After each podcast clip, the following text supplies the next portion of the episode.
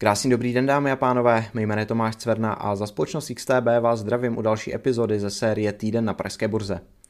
Na úvod eh, tady máme disclaimer, který říká, že investování na kapitálových trzích je rizikové a vše, co uslyšíte v dnešním videu, tak není investičním doporučením.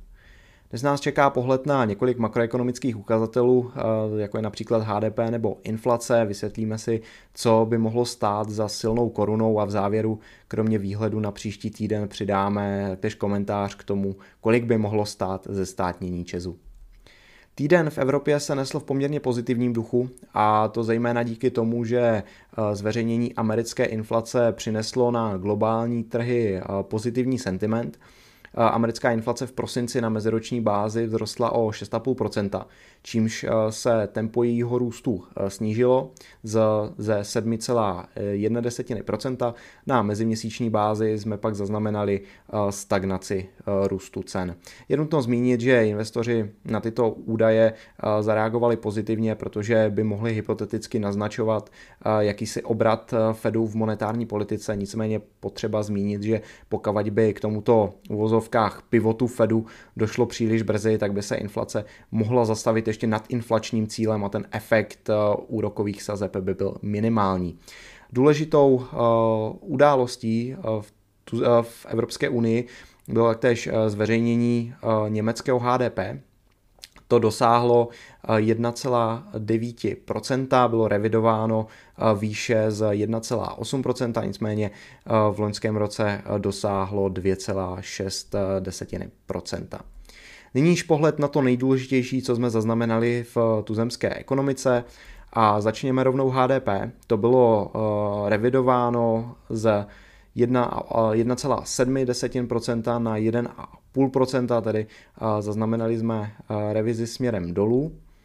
A nyníž pohled na tabulku devizových rezerv České národní banky. Ta v listopadu i v prosinci neintervenovala, zatímco jsme byli svědky prvního zveřejnění výše devizových rezerv za prosinec, tak došlo taktéž k revizi listopadových dat a tady jsme přišli na to, že Česká národní banka intervenovala pouze slovně, když širokou veřejnost upokojovala, že je schopná zasáhnout eh, kdykoliv bude potřeba.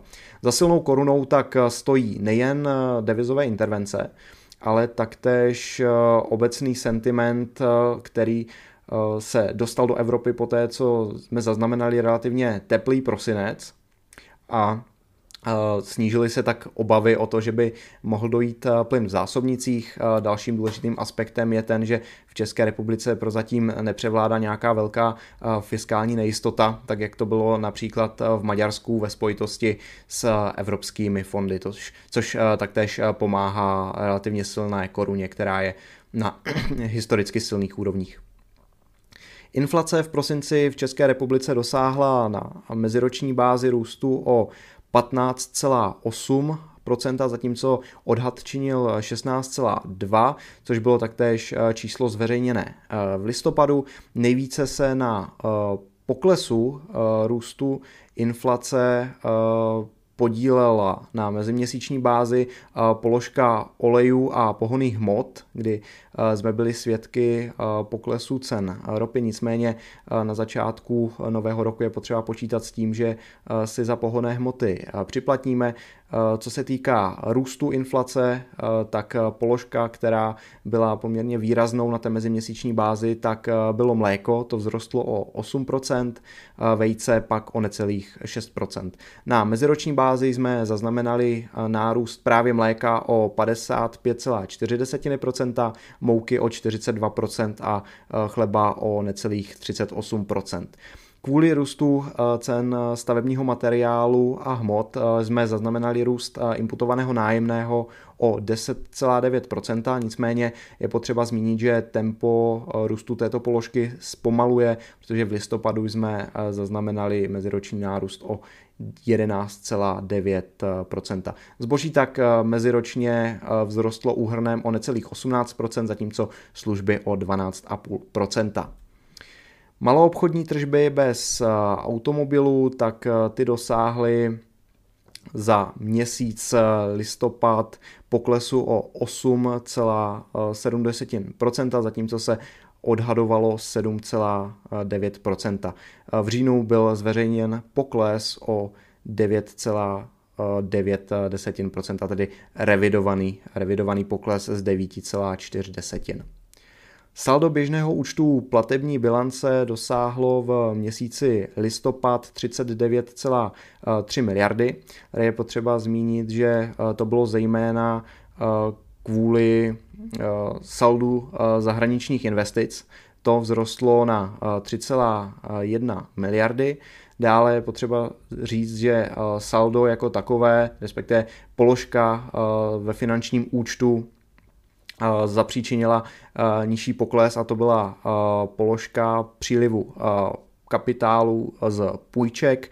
Tady jsme zaznamenali příliv v o objemu nějakých 17,2 miliard. Když si to zasadíme do nějakého kontextu, tak víme, že již v listopadu docházelo k posilování koruny a dle mého názoru je právě příliv půjček, respektive peněz ze zahraničních půjček jedním eh, z aspektů, které mohou eh, posilování koruny eh, způsobit. Nicméně potřeba zmínit, že ten efekt bude v budoucnu negován, protože peníze, které si půjčíte v eurech, tak musíte v eurech taktéž splatit. Výkonnost eh, pražského indexu máme již eh, před sebou. Od pondělí do čtvrtka eh, zaznamenal Blue Chip index pražské burzy růst, nicméně v pátek byly zisky z počátku týdne korigovány. Níž pohled na celkovou výkonnost, včetně akcí, kdy se poměrně dobře eh, dařilo bankovnímu sektoru. Komerční banka eh, si připsala 3,66%, eh, moneta 1,5%, nicméně RST tady tento růst korigovala tím, že v tom týdenním srovnání poklesla o 5%, čemž zažila velmi špatnou páteční seanci, kdy poklesla o necelá 3%. Váhy společností v pražském indexu se měnily následovně, a to sice eh, RST si udržuje eh, stále první příčku, byť eh, na mezitýdenní bázi poklesla o 35% bodů.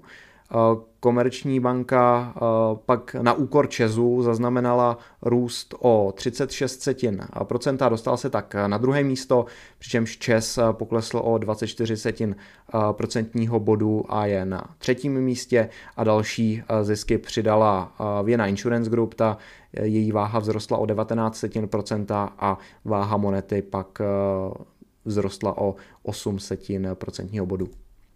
Nejziskovější akcí eh, celého týdne se stala tedy Komerční banka, která páteční seanci uzavřela na 707 eh, korunách za akci.